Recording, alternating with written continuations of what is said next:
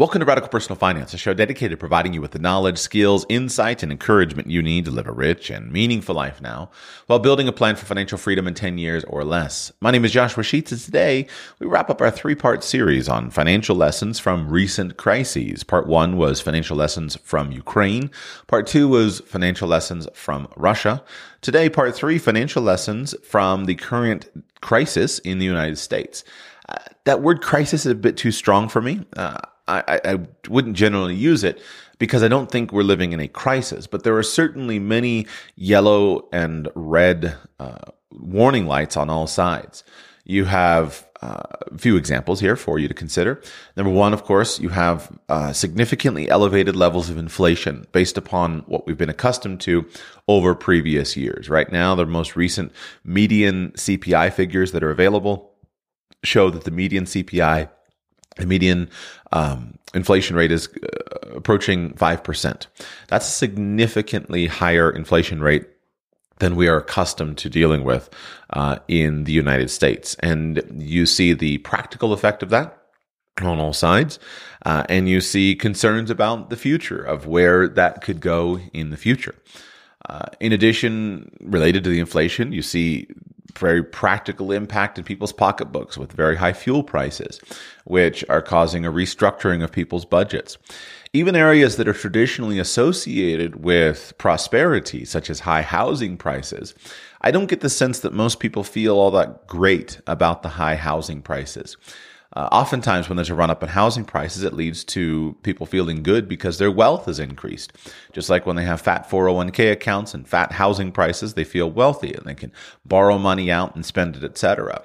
But I get the, the, the the impression that many Americans rather feel the pinch of high housing prices. They feel the pinch that if I sell my house, I have to buy another one, and I'm going to get priced out of the market. How am I going to get an affordable house? And there are a lot of people who would like to get into real estate who find that very difficult to summon the necessary funds to get into real estate. And so this this uh, traditional measure of prosperity is, feels different when it's uh, when it's uh, put together with all of the other areas of of uh, of high prices that people are experiencing right now. Uh, I think uh, there are many other things that people are concerned about. There's concerns about security, even though the United States is not involved directly, kinetically, in the war with Russia and Ukraine. The United States, of course, has been involved for many years in the war with Ukraine and Russia. And people concerned are concerned about escalation. People concerned about getting involved with that. Uh, people are concerned about the impact of uh, financial sanctions. Uh, there are significant concerns about even the basics of life, such as food supply. I myself am very concerned about the possibility of widespread food shortages and even famine over the coming year or two because every single uh, agricultural in- input uh, the price is very, very high right now, and it seems difficult to see how, uh, given the disruptions in uh, certain agricultural centers, such as Russia and Ukraine, given the disruptions in the supply chain, the ability to redistribute uh, food supplies uh, around the globe, and given the massive high cost of agricultural inputs right now, everything from the basics of, of fertilizer to diesel fuel, et etc uh, it seems difficult to see how the global food production is going to be high enough in the next uh, couple of years to meet the world demand. And that, when you think about the the hundreds of millions of people who live on the edge, very well could lead to widespread famine in the in the next uh, year or two, which is a very very concerning trend. And this is all on top of the the widespread disruption, uh, societal disruption that we've experienced in the United States and around the world the arguments around um, the global pandemic, which has cost the lives of millions of people around the world, uh, the the massive disruption from that in terms of lifestyle, the arguments among neighbors as how as to how that should happen, how that should have been should be managed and should have been managed. The uh, destruction to many businesses, many jobs because of the economic fallout from responses to the pandemic, changes in supply and demand, uh, you have uh, this uh, exacerbated by other hardcore uh, conflicts. And this is not just limited to the United States, which is a very um, argumentative and violent culture, a culture prone to loud and public argumentation. This is happening in traditional and cultures that we traditionally understand to be more unified, right? You look at the disruption in the Canadian culture and the, the government response to the protests and the, the, the protesters and the counter protesters, and you see a, a traditionally unified culture uh, such as the Canadian culture, significantly disrupted compared to what we normally consider it to be. Uh, even an authoritarian culture. Right now, there are wide, widespread protests across China. People protesting the the Chinese zero COVID policy, which has led to uh, very widespread draconian lockdowns to limit the spread of coronavirus. And the people there are protesting, which is quite unusual for the authoritarian uh, uh experience in in China. And so when you look at these, the question is, well, what are the lessons that I can be learning from this? Stock market down this past quarter, uh, worst quarter uh, performance in the last few years. What are the lessons that I need to be learning from this experience?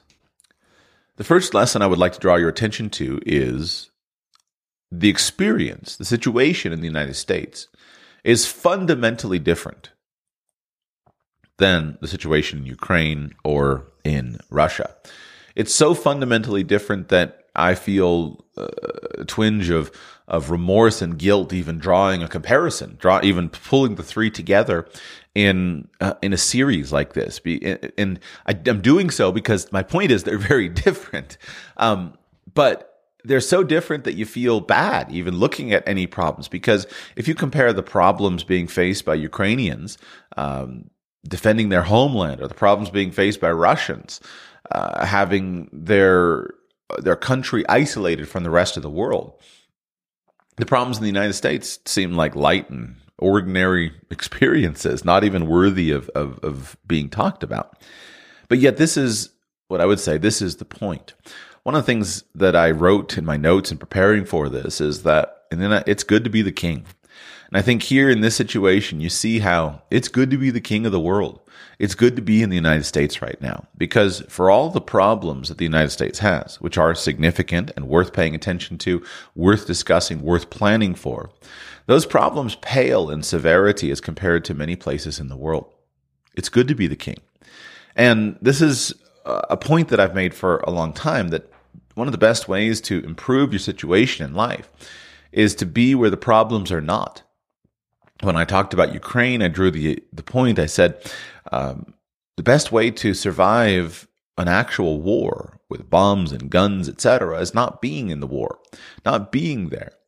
And while that's really hard to say, because I think we all look at, understand, and applaud those who take up arms to defend their their homeland from a foreign invader. The most justified form of violence that exists, the impact of that violence, even as in its most justified form, will change a generation. I made the point that it's almost impo- it's it's very difficult to survive in a war zone physically with your life, but even if you do survive, it's very difficult because you lose your life.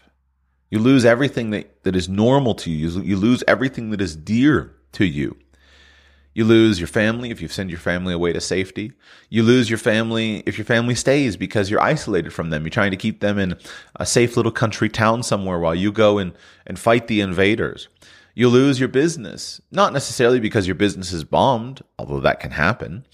Uh, not necessarily because the demand disappears, although that does happen. Not just because the market is completely disrupted, although of course that is true. You lose your business because you have no higher priority than saving your life and your homeland from the foreign invaders. It's like stress. If you're drowning in a swimming pool, you're not thinking about the stress of the stock market decline. You're thinking about how do I get air?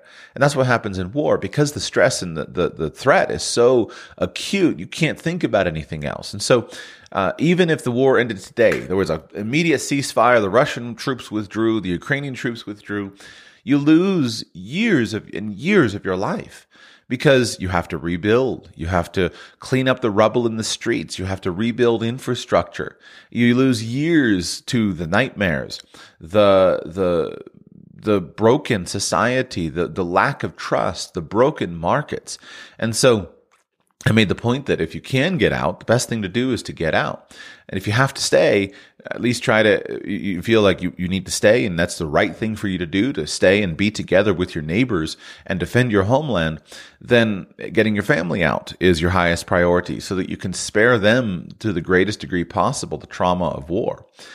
Uh, then in Russia, I made the point that in Russia, you lose your life and your lifestyle.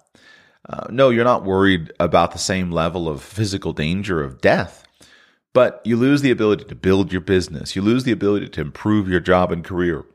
You lose the ability to think long term, which means that when you're living in a place where you're facing sanctions and the, the, the severe uh, opprobrium and, and sanctions that the Russian people are facing, you're going to lose years and years and years of your life being there. And if possible, the best way to get those years back is to go someplace where you don't face those same levels of sanctions. Uh, and build something where you can get back on a, on a track of stability to build. When you compare the United States to that, what you see is the United States has none of those features. You don't have to be worried about the loss of your life on a daily basis from a bomb falling on you. You can build. Uh, things are stable. You can start something new. You can build something new. You're not worried about that. And so when you look at that and you look at the even the potential threats to the United States of things that could make things worse, one of the best places to be right now in the world is the United States. In fact, my travels of the world over the last years have raised my opinion of life in the United States quite substantially. When I first left the United States, uh, about three years, over three years ago now, I was pretty dark and negative in my outlook for the country. I was watching things internally that made me say, you know what? I don't know if, if life is the best here. But after three years of being abroad, living abroad, traveling back and forth the United States, traveling the world in over a dozen countries, I've come to the perspective of no, actually, uh, in many cases, it's hard for me to say that there's a better place for most people than the United States.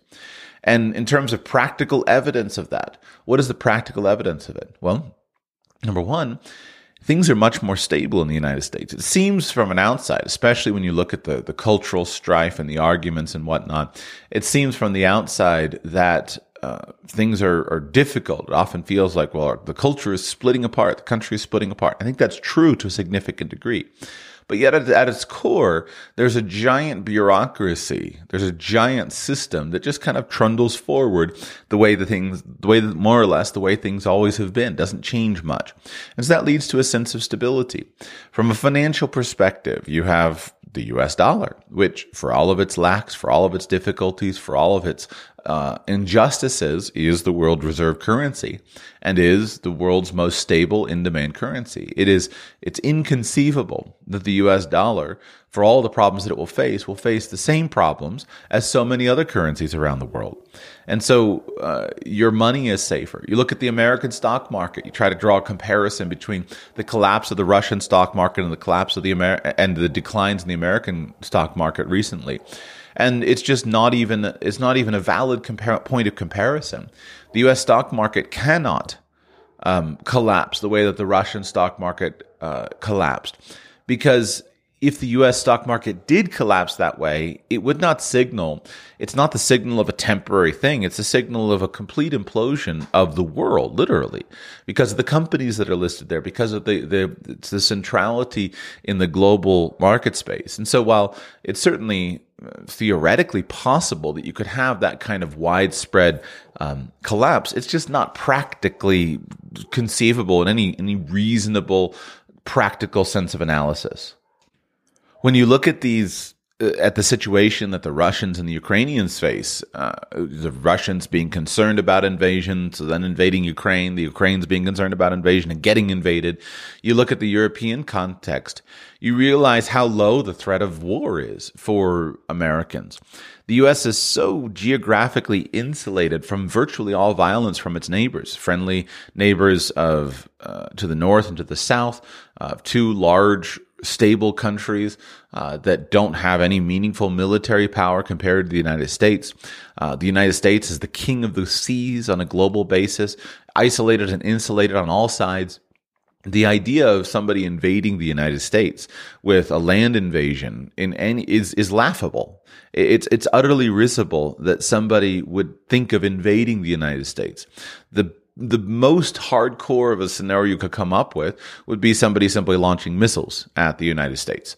Uh, and even that is very hard to believe that that would actually happen, although not outside of the realm of possibility. But the idea of somebody invading is is is utterly risible. Um, the U.S. is financially insulated from virtually all outside forces. You look at uh, you look at how uh, how deeply impacted Russia is and is going to be by the global sanctions. Then you go back and you look at the United States. Here's a country that produces massive amounts of food, that manufactures massive amounts of stuff. Here's a country that has the world's dominant currency, the world that controls um, controls political maneuverings in virtually the entire world.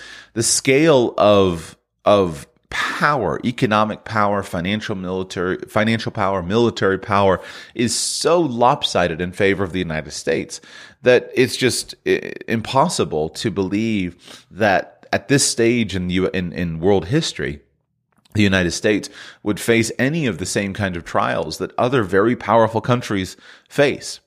Um, and the USA simply has the clout and the authority and the, the bullying power to get almost everything it needs. It has the clout to get what it, it has the, the, the internal resources to get what it needs in terms of, um, uh, very tremendous, uh, reservoirs of intelligence, hard work, companies, skills, etc., all united around a basic core identity, an identity of being an American people who is resilient, uh, who is able to to to change. I think you saw this in the early stages of the pandemic when all of a sudden, all across the country, all of these companies immediately turned their, themselves to producing face masks and to printing um, things for, for respirators and little valves and whatnot. That the, the level of creativity and the level of resources in the United States is so deep that the culture, when united around a central purpose, can respond very, very quickly and change change things very, very quickly.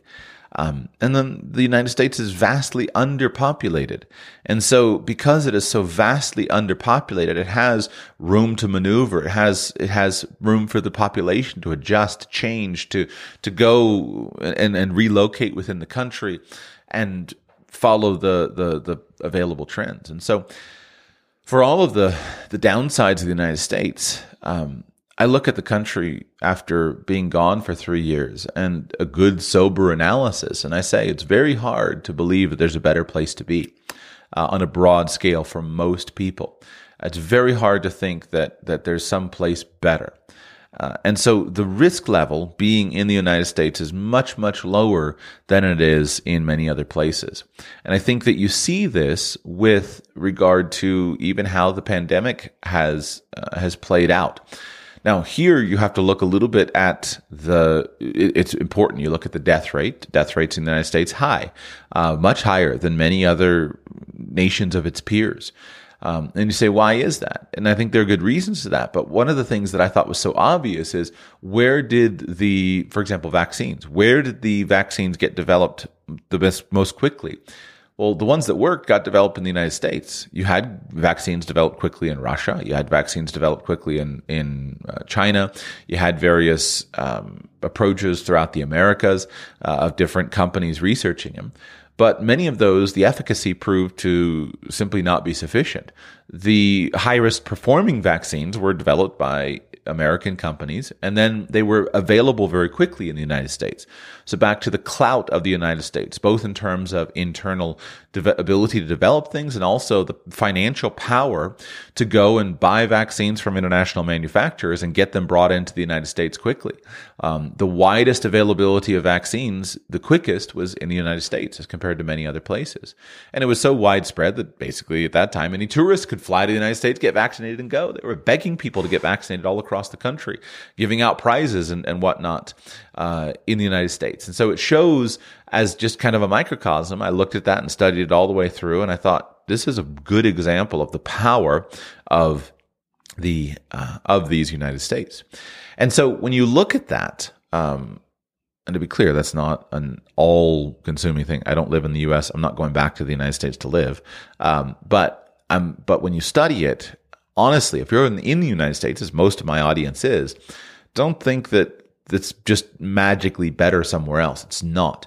Um, I have come from the last few years of travel, I have come to the conviction that most people should stay where they're from, and that includes Americans, uh, and that there are very good reasons as to why you'll probably have the best long term possibility of success in the United States as compared to other places. But when you look at these yellow warning signs that are around, it does give you reason to pay attention. So, what do you need to pay attention to? What are the financial lessons? Well, I think the financial lessons are really the same ordinary run of the mill lessons that I have been talking about for many years. Uh, and it's not to pat myself on the back, it's to say that I don't see anything new at the moment. Number one, you must protect your income. That is the number one goal that you have. Right now, in any place in the world, if you have an income, you're okay. And in the United States, if you have an income, you're okay. Why are the Russian sanctions so devastating? Well, they're for many reasons. One of the reasons they're devastating is it's destroying the incomes of many people. It's destroying the incomes of people living in Russia who work outside of Russia, meaning work online, publish things online. Their isolation in the banking system has made it impossible for many of them to get hold of the money that's owed to them for their work abroad. Because of the social opprobrium that the world is lever uh, is leveraging against Russia, then many people are simply dropping all of their Russian clients, even though those ordinary, those, excuse me, dropping Russian clients, yes, but dropping Russian workers, even though those Russian workers themselves have not done anything wrong. And then inside Russia, you have a massive economic crisis because the people uh, are facing loss of work. You have companies, international companies, shuttering their, their shops laying off their workforce. And that just, that, that ripple effect spreads throughout the economy. If you have thousands and thousands and thousands and thousands of people without work, then those people don't have the income now to go and buy. And that puts more thousands and thousands of people out of work. And so it's loss of income that's the primary problem. It's not the loss of power of the ruble, which, uh, has declined in value and then come back. If you're living in Russia, the ruble is still working fine. There's no been no widespread inflation. The prices haven't shot off. There's no widespread shortages right now. But if you've lost your income, you've lost your ability to buy. You've lost your ability to to live. Uh, but that's just because you lost your income. And so again, uh, if you can protect your income in a crisis, you can get through that crisis very well. So, looking at the United States, if you can keep your income, you can absorb the increases in the cost of your food. You can absorb the increases in the cost of your fuel. Um, you can absorb it if you can keep your income. So, your goal is to keep your income, to just to maintain it, and and if that's all you can do, if you can grow it, of course. But if you, all you can do is maintain it, you maintain it, because the maintenance of that income will allow you to weather the economic crisis extremely well, no matter how bad it gets. That's the core lesson. So focus on keeping your income. Make a plan of if I lost my income, how would I get more income quickly? Make a plan to make sure that you're not in the first round of layoffs if your company lays off. That's lesson number one. And there's no change from that today versus 10 years ago. The principle still remains true. Those who can keep their income through a crisis are generally going to be fine. Next, you cannot be living near the edge with your finances. That's the lesson that we see right now. You cannot have everything built so you're right on the edge. A guy who's got a good, healthy six figure income, whose fixed and ordinary expenses are, say, 50% of his income, um, that guy doesn't care about increased costs of food, uh, increased costs of fuel, because you've got an ability to expand and to adjust. Okay, maybe you have to save less money. Maybe you have to work a little bit of overtime or something, but you can adjust your budget to match changing prices. But the guy who's got a low income, or the guy who's got his fixed expenses as a very high percentage of his income, that guy's got major problems. You know, there's a statement that is a really tone deaf thing to say. But I think it's really true. And so, even at the risk of it being offensive, I think it's worth saying. But I've thought of it several times in watching the situation. The statement, the statement is this If the price of gas makes a major difference to your daily life, you're doing it wrong. If the price of gas makes a major difference to your daily life, you're doing it wrong. And let me expand that statement because it's a provocative and inflammatory statement, but it holds a lesson that I think is the right lesson to hold. There are there's a small subset of businesses that are high consumers of fuel whose business will be majorly disrupted by the price of gas. I'm not arguing that those people are doing it wrong because they can simply adjust their business. If you run a trucking company and you're consuming thousands and thousands of gallons per of fuel, then you will simply adjust your prices. You'll adjust your freight charges. You'll adjust your, your end product prices, whatever, very quickly to adapt to the increased cost of inputs. And that's as you should. Uh, that's what you should do. But for an individual, an ordinary consumer, the price of gas should be a very, very small component of your situation. And because if you have a high amount of income and a low amount of other expenses, you can easily adjust your, your spending. Uh, on fuel, you can easily absorb the increased costs. If you have a low income, then your number one focus should be to figure out how can I find an alternative that doesn't expose me to the high price of fuel. And so the way to get ahead financially is to do your very best to keep your expenses low as compared to the amount of your income. Where I think you see the people who are hurting the most right now with fuel prices is those who have not structured their finances in a way that thinks about frugality and spending rates. I think here of a guy that I this, is who I would have been when I was younger, but at a family member um, who had a has a young boyfriend, and this guy, young guy, eighteen years old, and he was from kind of the rural, uh, rural redneck culture in the United States.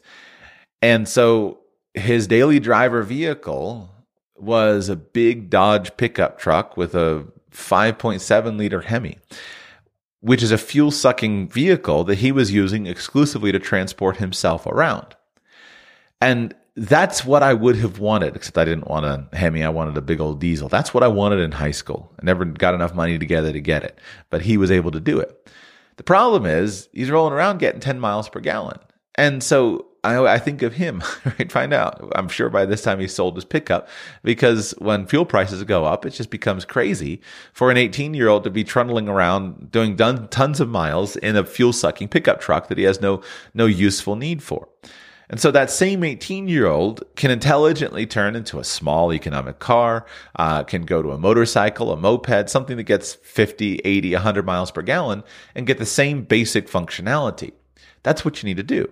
If you have enough money that you want to drive a fuel sucking car, go for it. But if you're still trying to get money together, you can't indulge your whims of having a beautiful, cool pickup truck that sucks fuel down. You got to get a moped, something that's going to get you around and solve your transportation needs until you get your income coming in. So when you look at people who complain the most about gas and you look at the structure of their life, their lives are not ordinarily structured towards wealth. They're not making decisions to keep their expenses low as compared to their income so that they can invest money. What's happening is they're often living high consumption lifestyles as compared to their income.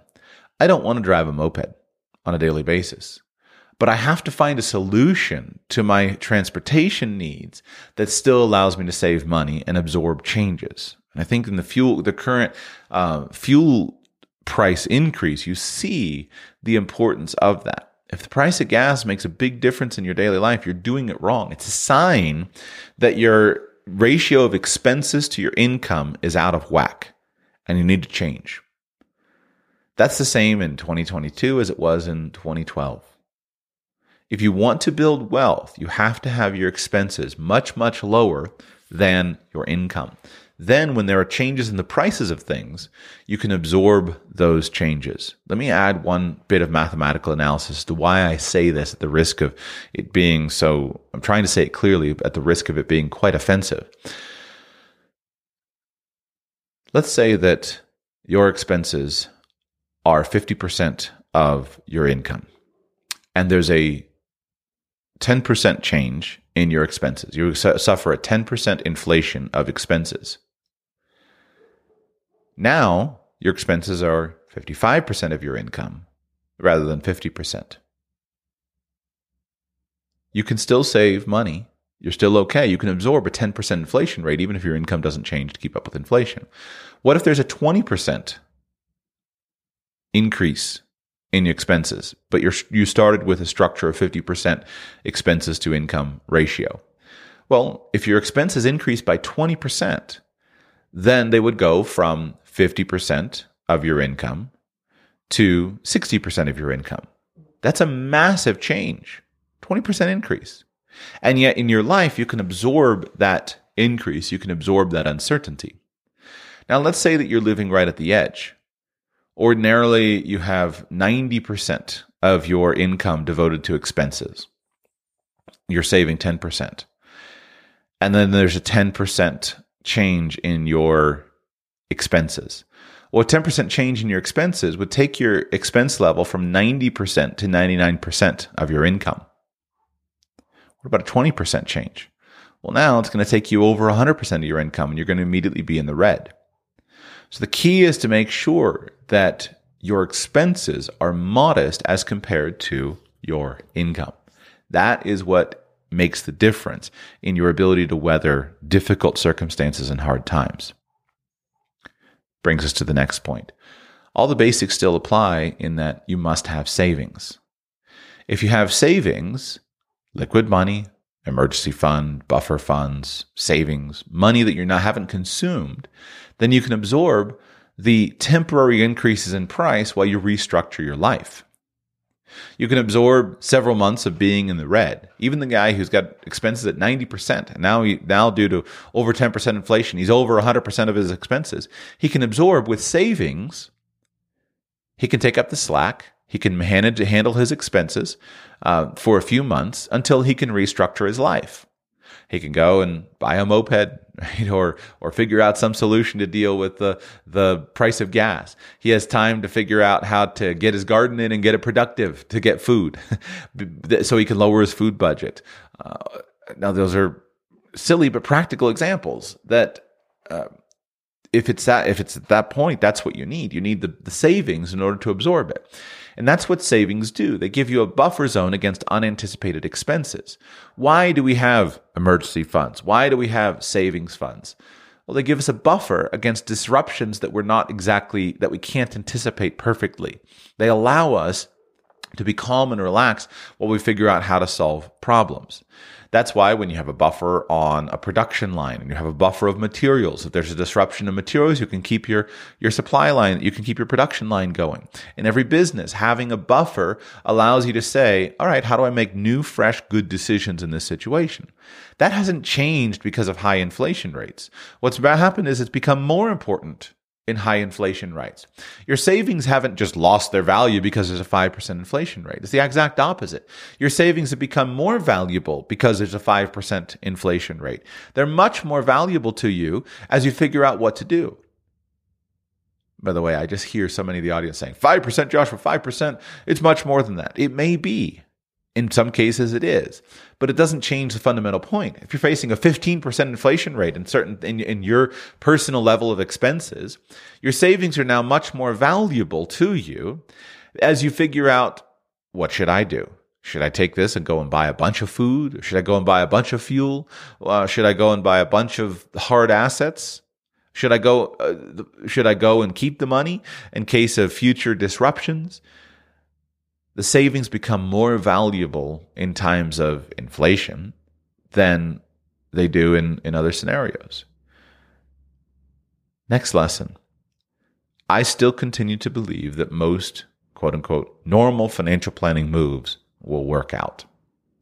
Meaning that if you look at the situation in the United States, there's no reason to panic and sell stocks. There's no reason to panic and say this is forever. There's no reason to panic at all. I still continue to believe that ordinary day to day financial advice is still sound. There's no big structural problem um, that needs to be changed immediately. And if you look at the availability of things, being in the United States is one of the best places to be in the world. Now, I don't think that all countries are going to weather the current difficulties as well as the United States will. Um, and going forward, how could things get worse? And will other countries weather? So my biggest, so let's talk about how things get worse. My biggest concern right now is not nuclear war, although that is a concern. My biggest concern right now is food supplies. And I think it should be a concern for you. We need to watch this very, very carefully. But if you don't have any food, if you don't have any kind of stockpiles of food, I beg you, um, go this weekend and turn some of your US coins, your token fiat money into food. Food that your family will eat eventually, whether it's available or not, right? Whether it's, it's, uh, whether there's widespread availability or not. Go and buy food because right now there are red flashing warning lights all over the global food system. I'm hoping that things can change. I'm hoping that by changing the price of food, it becoming much more expensive, we can keep it available. Um, that's going to have a big impact because you'd be spending a lot more money, but at least it would be available and there wouldn't be widespread famine. I'm hoping that there can be a quick response to the high prices and there can be more food planted. But right now, there are big, big problems um, on the horizon for that. In that situation, though, what works? Well, ordinary preparedness works, ordinary prepping. I have for years made these statements. Number one, ordinary financial planning works until it doesn't. And everything I've said works, has been ordinary financial planning. What could happen that would make ordinary financial planning not work? Well, it would be if there was literally not enough supplies of food. And that could lead to, would lead to widespread social disruption. If you thought social disruption was bad during COVID, you ain't seen nothing yet. Wait till there's famine in the land, and all of a sudden now everything falls apart. Um, but you can avo- avoid that for you and your family by having food. So I've been stockpiling significantly over the last couple of weeks, um, trying to make sure that our larders are full. Um, that could be a big thing. That could be a big, big trend over the next year or two that could be seriously disruptive. Um, I'm hoping that we can avoid it. I'm planning for the fact that we can't. That wouldn't make financial planning fall apart. It would just mean that you need to have money to buy the food, and the cheapest time to do it is now. And then later, you need to have the money to buy the food then, assuming that it is available. That's not a remaking, and that's not a reason to leave the United States. Uh, in fact, I think that the United States will have the least impact of any country from uh, if it happens, of disruptions in the global food supplies. Where I really worry about is so many other nations around the world that have far higher levels of poverty and that are far more dependent on exports. The United States is, is very highly food independent. And if food became shorted, short, the United States makes plenty of food to feed itself the basic staple crops, and then that can be easily supplemented, especially with modern growing technology of all the stuff around the edge, uh, edges, right, vegetables, etc. That stuff can be brought into production quickly. And the United States is so technologically advanced, I think it could be brought into into uh, uh, production very quickly. Uh, so I'm, I'm not too worried about that in the United States. What I'm worried about is on a global basis, where there's far higher levels of poverty and far higher levels of, of um, far few lower levels of production and lower levels of ability to respond. Right? If food became scarce in the United States, uh, people left and right, the best business to be in, be selling uh, UV lights, grow lights, uh, greenhouses, hydroponic kits uh, for salad greens, things like that. Uh, maybe it would be a great thing to point our culture more and more towards a a uh, a uh, localized production where every kitchen has one of those cool little salad walls in it, and every backyard has a little vegetable plot in it, and there's a, a little hen coop of chickens outside every kitchen window. Uh, maybe that would be a good thing. I, would love to see it, but uh, maybe it would be a good thing. Uh, the point is that the United States, because there's so much money, people can respond. They can adjust to that. I, so I worry about it on a global basis more than I do about the United States. Uh, the other thing, of course, is the threat of war. Uh, and a few weeks ago, I talked about made my biggest concern was cyber warfare. Uh, at this point, none of that has emerged. It's been an interesting question: is why has, for example, Russia, that the world believes and has believed has a very sophisticated ability to engage in cyber warfare, why have they not seemingly used those abilities? Uh, they haven't done much in Ukraine, and they haven't done much around the world. Uh, so I can understand why they haven't done much around the world, uh, but how why they haven't done much in Ukraine is a harder question to answer. But it seems to me that uh, the risk level has come down uh, as long as the uh, as long as the Russians will be able to finish their war in some way that allows them to save face then I think it would lower the risk of the conflict spreading beyond the region. Uh, but I think that the risk is much, much lower. However, it is interesting to, to think about what if you did get, instead of an erroneous alert, what if you got an actual alert that said, hey, there's nuclear, there's a nuclear missile inbound to your city. Do you have a plan for that? It's not something that most of us think about, but the lesson that I look at it is, wouldn't you feel better if you had a plan for that? Wouldn't you feel better if you actually had a bunker in your back, a blast, a blast room in your basement or a bunker in your backyard or a little piece of land that you could get to where you had a bunker and supplies, etc. Wouldn't that make you feel better? And as I've gone through it in the analysis, I think that when you look at these scenarios, you recognize that, hey, if I have the money, if I'm a millionaire, it might be worth it for me to go ahead and build out a bunker. It might be worth it for me to make sure that I was well protected from those things in case the financial markets collapsed and it didn't work anymore. You cannot p- pretend that the world is just going to be at peace for the rest of your life. And so making a plan that that is the case that doesn't make sense. You have to make a plan that works no matter what. The final thing I point out is I think when you look at the situation in the United States, uh, you see how, or on the world, excuse me, when you look at the situation in the world, you see how you don't get to choose and necessarily get one disaster after another. And that's oftentimes what can provoke a crisis. The Ukrainian people have gone through a very difficult flu pandemic with widespread loss of life, widespread economic disruption, political unrest, etc.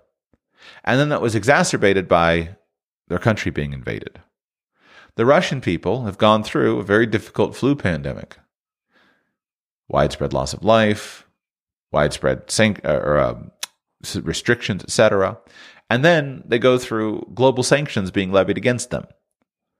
The American people have gone through a disruptive um, event, a disruptive flu, widespread economic difficulties, widespread um, disruptions, and now all of a sudden, got to deal with high gas rates, high gas prices, uh, increasing rates of inflation, etc.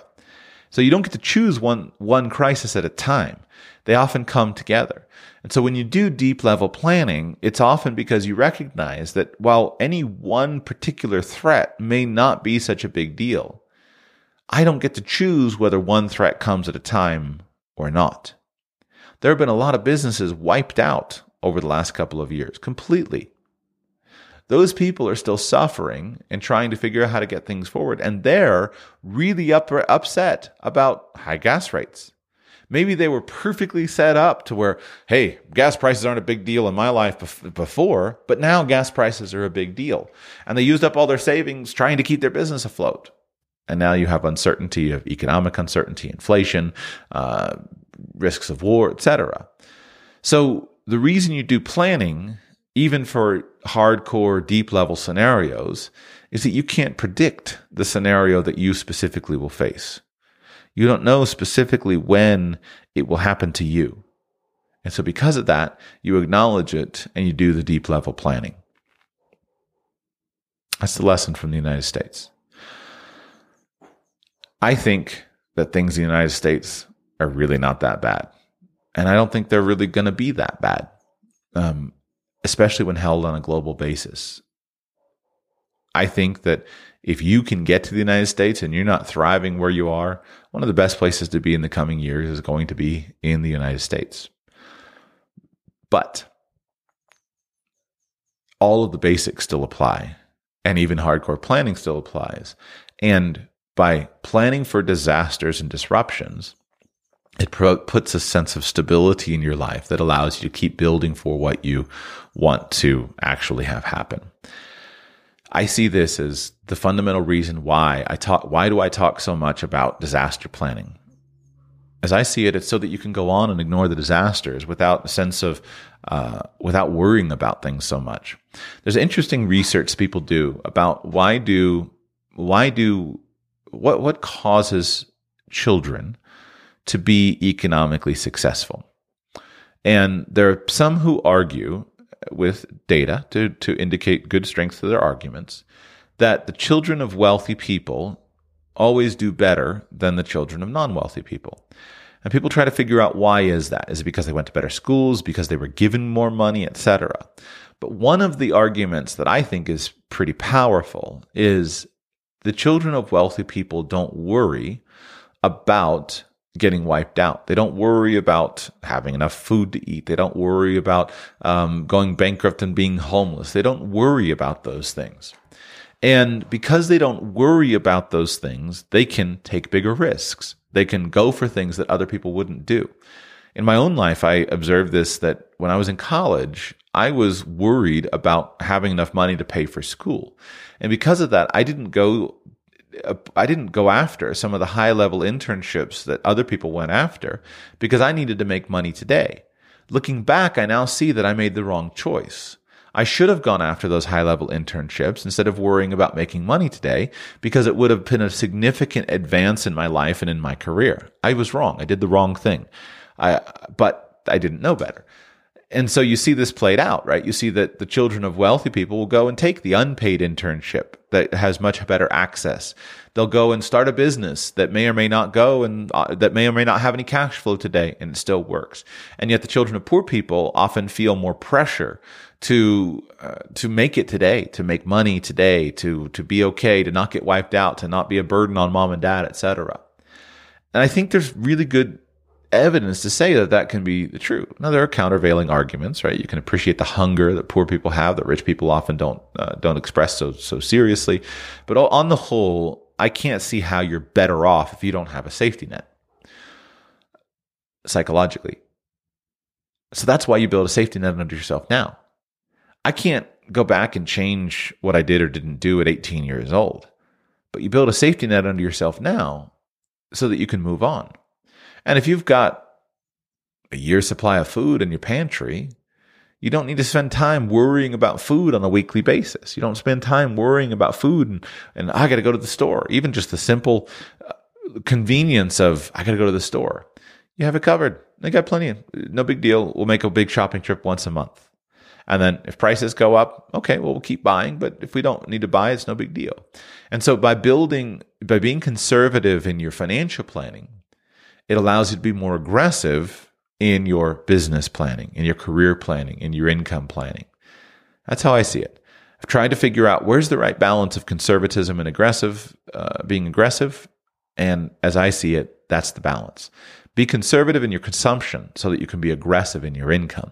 And then you can go after the opportunities that you see, knowing that you have a safety net, knowing that you're not likely to get wiped out, knowing that you can fall back on your reserves in the same way that the, the child of wealthy parents knows that, hey, I'm never going to be homeless. So therefore I can be more aggressive in the opportunities that I go after. Hope these lessons are useful to you. Um, we're not in a point, we're not in a period of, of, of prosperity for many people, but yet prosperity is often created out of times of crisis. And so my hope for you is that you and your family would be able to navigate whatever level of crisis you're facing personally, um, be it uh, war, be it sanctions, or be it inflation. Uh, my hope is that you'd be able to navigate it. And my hope is that you would have great wisdom to be able to figure out how do I capitalize on this crisis? How do I find ways to improve? How do I find ways to adjust it? Right? I'm I, am seeking to do that myself. Uh, Right, I have a brand new course, right, called International Escape Plan. I haven't talked about that on this this this class much, but it's my way of capitalizing on a crisis. It's my way of saying, "Hey, here's things I've taught for a long time. Let me reteach it brand new." Because uh, as part of that, it's a matter of saying that if you're prepared to leave your country, as I talked about, showed with Ukraine and Russia, if you're prepared to leave your country, you can be prepared to thrive in the middle of a crisis. So let me just close today's show with an ad that that in addition to what I have said if you do not have a plan to get out of your country, then I think that that is a real blind spot in your overall thinking. There are many things that can happen that could cause you to want to need your country. Your country could be very robust in a great economic state, but they shut you in your apartment and don't let you leave for weeks at a time, months at a time. Just imagine living in China right now. They say you can't come out. And They got robotic dogs trotting through the street with loudspeakers and cameras going to a central place, keeping you in your apartment. They literally bolt you into your apartment building in some buildings. Um, today, they're doing that. I, I can't even imagine living in that kind of place. Imagine that happens in your country. Get out, man. Go somewhere free. Um, right? If you're living in Canada and you don't want to live in there, get out, go somewhere free. Um, what if they pass, you know, some uh, medical mandate that you don't you don't think is right? Um, they say you've got to get this, you got to take the jab, or you got to go and get this medical procedure done, or, or you can't be here, you can't, you're not allowed to have rights like the rest of people. Get out. It's crazy to live under that kind of stuff.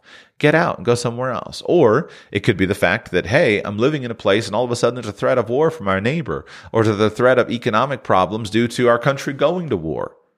Get out and go build somewhere. Don't lose the most precious thing that you have, which is time to these outside um, circumstances.